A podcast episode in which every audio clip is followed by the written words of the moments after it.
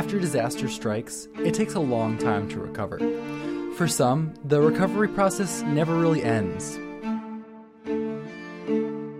I'm Jake Steinberg, and this is State of Emergency.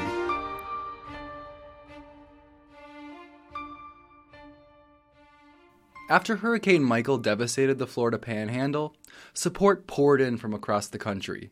But as Peter Nichea reports, not everyone was there to help. My wife and children evacuated. Now, on purpose, I decided to stay with my trusty dog here, and so the dog and I weathered the hurricane here. That's Ted Mahoney, a retired Navy captain from Lynn Haven, Florida, and survivor of Hurricane Michael, which hit the Florida panhandle in October 2018. Ted and his dog Sadie were fortunate to weather the Category 5 storm, but his home suffered heavy damage. So we got through the storm. Uh, we lost the shingles. The structure withstood the storm marvelously, marvelously. Uh, but because we lost the shingles, water comes in, and now you have inside water damage. So that was the thing that we had to deal with. We, of course, lost power. We, we did lose cell phone coverage, okay, which was very bad. We, we lost that for quite a period of time, and that created a lot of problems. So without, without any stable means of communication, Ted had no way to seek out a contractor or get in touch with his family. And in today's world, that's an uncomfortable thing because we're so interconnected all the time with information and people. When that gets yanked away, particularly when you're dealing with a disaster, something that where things need to happen, it's a, it's a strange position to be in. So a lot of folks descended upon the area to provide services. So you have all these people coming into the area and they're going door to door, word of mouth, uh, um, uh, trying to offer their services and things like that. We ended up talking to a particular contractor who came in from another area. They said, We can do this, we can do this, we can do this, we can do this. So we signed the dotted line, the contracts. With the contractor signed on, Ted thought he and his family would recover in days. But days turned into weeks, and weeks into months. And to this date, you can go into a number of these rooms and you can see the drywall is still there. But he charged the insurance company for removing most of that drywall. Black and white. It wasn't done. Ted's roof was repaired, but inside, his home remains gutted and littered with nails left behind from the contractor's unfinished work. If you look at these studs over here, you can see all kinds of screws and nails and fasteners that are sitting proud of the studs. And when they remove the drywall, that's what's left because that's what holds it up.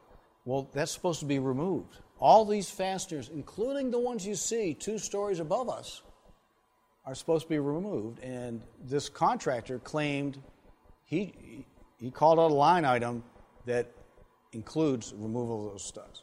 Not done. Ted is now in the middle of a legal battle between his contractor and insurance company, with no clear indication of when the matter will be settled. The flood of these people, a lot of these folks know how the game is played. Now, I call it a game, how the disaster game is played, and they take advantage of it. And they also, unfortunately, uh, guilty as charged, um, they do prey on the folks in the area for their own personal advantage. And that's criminal. Areas affected by natural disasters make the perfect hunting ground for dishonest contractors and insurance fraudsters who look to prey on emotionally devastated victims that need help. Even more than nine months after the storm, Ted says many residents have had extraordinary difficulties finding contractors who finish their jobs or show up at all. I think the natural tendency is for people to trust people. You want to trust people. And without the resources that you and I are used to using, whether it's the internet or, or all the various uh, um, applications, social media, and stuff like that, um, in the early phases, without having access to that, it's very hard to sort out. It's a business. You're providing a service, absolutely. Provide it honestly and transparently. And those last two words is where I, think a lot of people are having difficulty with some of the, the contracts. in retrospect, for a windstorm event like we suffered here, one of the first bits of advice I would say is people, stop and take a deep breath right after the disaster. Take a pause. The damage that you have suffered is probably not going to get a lot worse over the next few days, probably not even the next few weeks. Take a time out, wait till enough of the information services get restored so you can make the best decision that you can.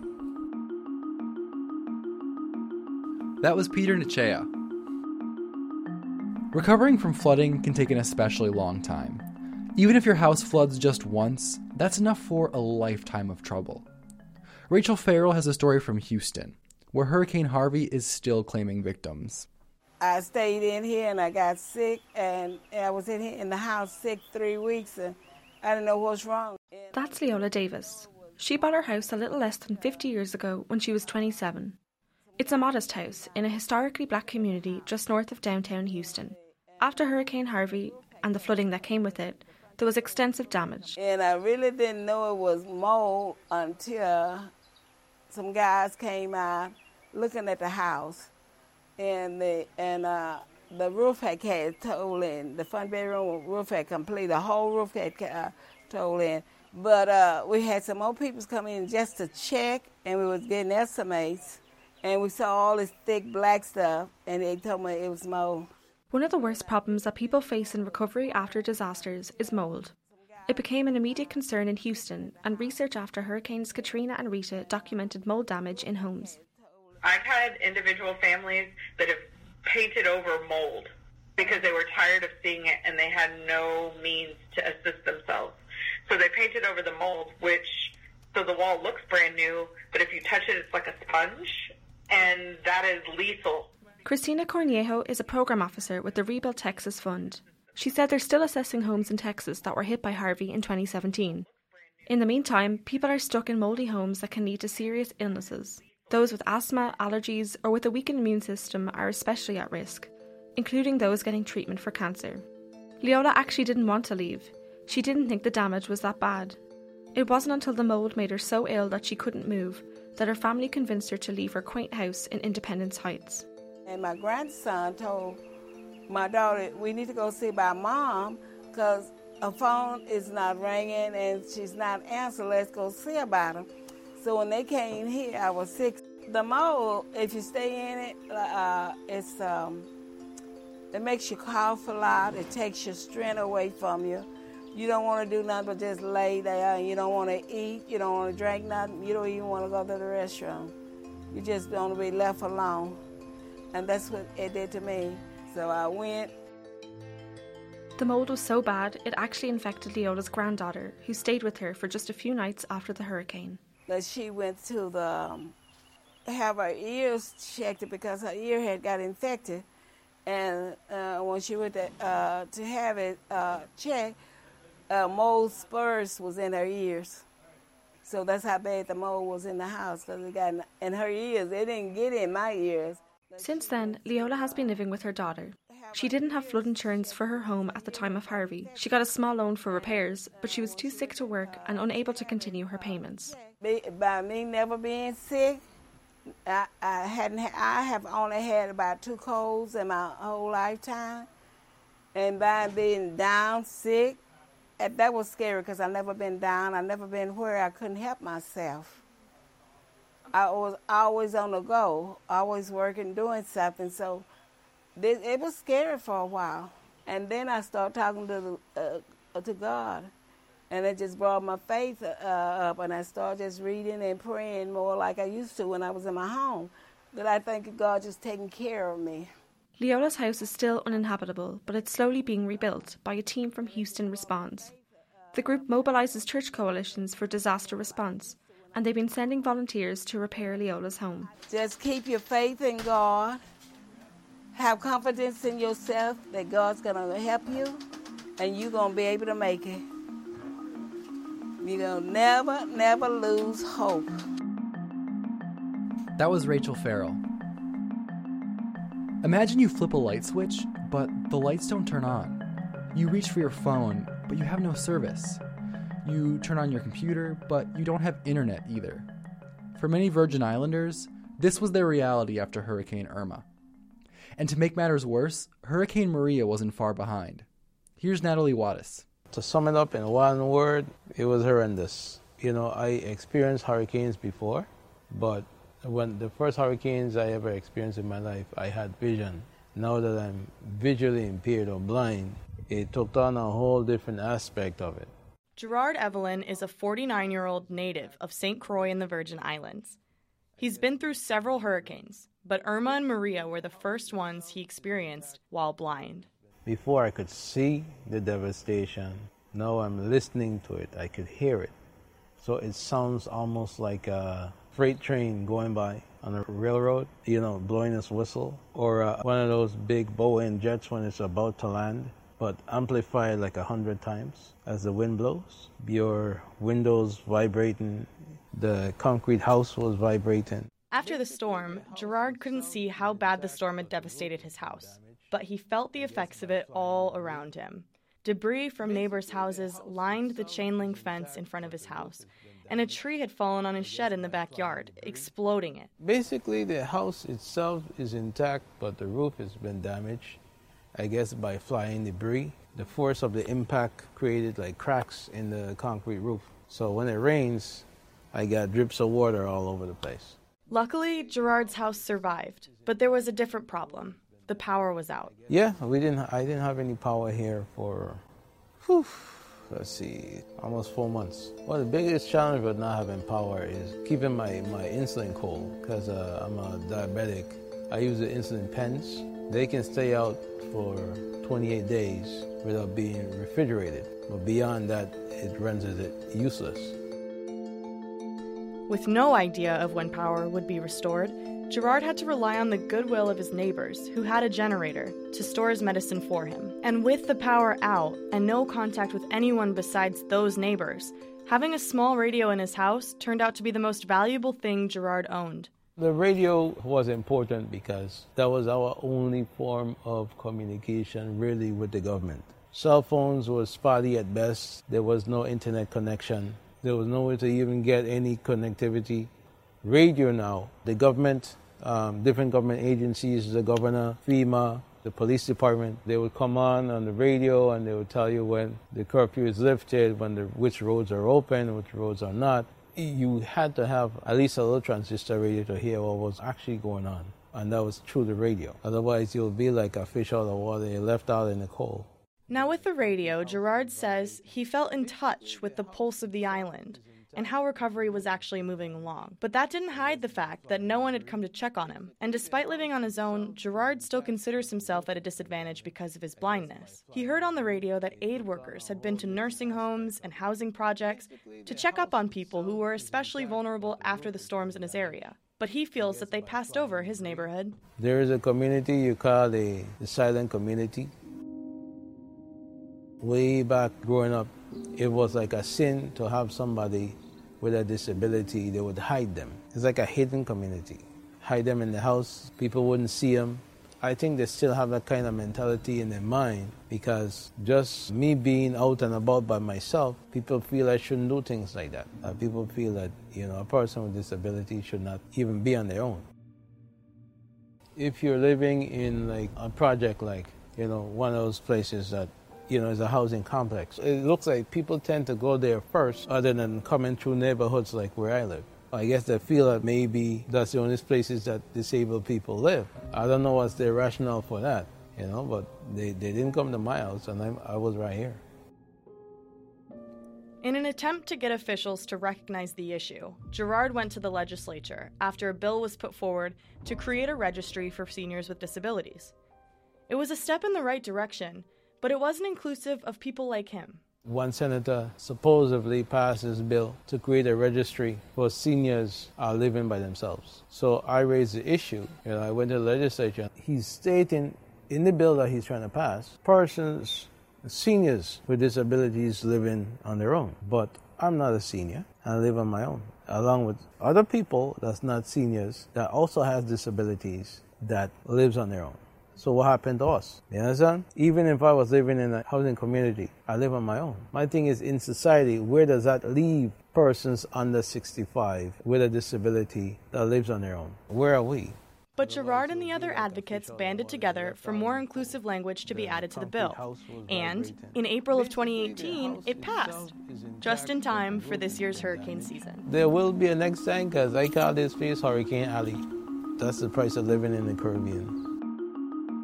That was Natalie Wattis. What happens after a disaster really depends on where you stood in society before the disaster. Miguel Octavio brings us a story from the Carolinas, where resources meant to help victims ended up making recovery even more difficult. I was living there before this uh, storm decided to visit. Uh, at the time of the storm, I was home. Uh, the water started getting high and everything was history after that. That's Margot Whitehead. She's a Navy veteran who lives in Fayetteville, North Carolina. Margot was rescued from her flooded home during Hurricane Matthew in 2016, and she's been displaced ever since. I just watched the water come up, and I didn't really think that once I left the house that I'll never come back. That I would never be able to come back here again to live. I think that was the hardest part it was the after effect, not the fact at that time, not the days, the months, but I guess the year that went by, and the next year that went by. I think that's the hardest part, is driving by, looking at it. A storm can actually bring the whole, put the world at a standstill. You know, people going through it, but it's, it's the why me thing why me? You know, but why not me? After staying at a shelter, she began applying for FEMA aid, but the recovery process wasn't quite what she expected. The storm is nothing compared to the paperwork. It's a never ending. The storm was one hit that was devastating. The paperwork is the monster. And this person is saying, do, do you qualify? I said, well, my house was destroyed. I thought that was the qualification. While mold from Matthew grew in Margot's home, Hurricane Florence ravaged eastern North Carolina in 2018, damaging it even more. This was the second 500 year flood in three years. Another storm come. I see no need to apply for any assistance. Because we, what, three strikes, I'll be out. Trying to get back, back to my own little house. Little house on the prairie. The damage from Florence didn't just happen in Fayetteville. The storm devastated a lot of other places, like Jacksonville, a city near the central coast of North Carolina. I grew up in Massachusetts, a small town on the south coast, and the military brought me here. My husband. That's Betty LaPenta, she lives in Jacksonville with her husband Bob. She's 71, retired, and lives on a fixed income. Together, they live in a one story house in a neighborhood mostly made up of retirees. They lived alone ever since their children moved out. I grew up in Massachusetts, a small town on the south coast, and the military brought me here. When Hurricane Florence made landfall, Betty went to California to stay with one of her daughters while Bob rode out the storm. Nearly a foot of water flooded their home before he evacuated. After the waters receded, the sheetrock walls had to be gutted. Almost everything in the house had to be thrown away. Anything that was susceptible to mold, the fridge, dishwasher, washer, dryer, all of it had to be thrown out. This included a box on the living room floor full of family pictures. When their grandchildren visited, they would look at the pictures of the decades of memories Florence turned them into mold ridden garbage. These are just things, and time will help us, you know, get through it. Things can be replaced. You know, those you love, yeah, they can't.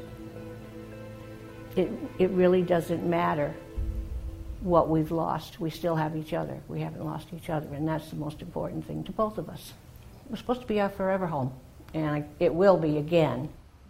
FEMA gave Betty enough money to get their motorhome from Massachusetts to North Carolina, and that's where they've been living. with their two dogs and three cats. It gets pretty furry in there. We are getting more claustrophobic by the day. It's getting tighter and tighter to the point where I've asked my husband, just get the bedroom and the master bathroom done so I can at least sleep in the house. Betty's husband has tried to do most of the work to rebuild the inside of the house, and they've relied mostly on nonprofits to fund it. The Salvation Army gave them two grand for furniture, and the Green Lamp Foundation gave them $600 for mattresses and box springs. They also borrowed 11 grand from the Small Business Administration. A lot of us, like myself, we're not asking for a handout. We're asking for a hand up. And if, if more people would be willing to go out and help and not expect anything in return, not you know, accolades or anything like that, but just out of the goodness of their hearts, a lot more people in this community would be back in their homes. Betty's so grateful for the help she's received and the support she feels from her community. She actually volunteers for her local United Way to help give back. It's because it's what you do for the community. It's what you do for your friends and your neighbors. And also, when I was a little girl, my dad, I was complaining about something, I don't even remember what it was, and he told me that I always needed to remember that um, uh, if I was thinking about complaining, he used the analogy I complained because I had no shoes till I saw a man with no feet. And despite waiting almost a year to go home, Betty and Bob are optimistic that things will return to normal. But we're going to get back into our home. If it's not next week, maybe next month, maybe by the time winter comes, we'll be back in the home. We've survived one winter in the motorhome already, and if we have to survive another, we will. That's just all we can do. One of Betty's favorite hobbies is cooking, and she knows exactly what her first meal is going to be when she gets home. I'm going to have a steak dinner. Medium, medium rare. Medium rare. And we must have some crispy, crunchy crust on some nice warm Italian bread. you know, dip in that juice from the steak. That was Miguel Octavio.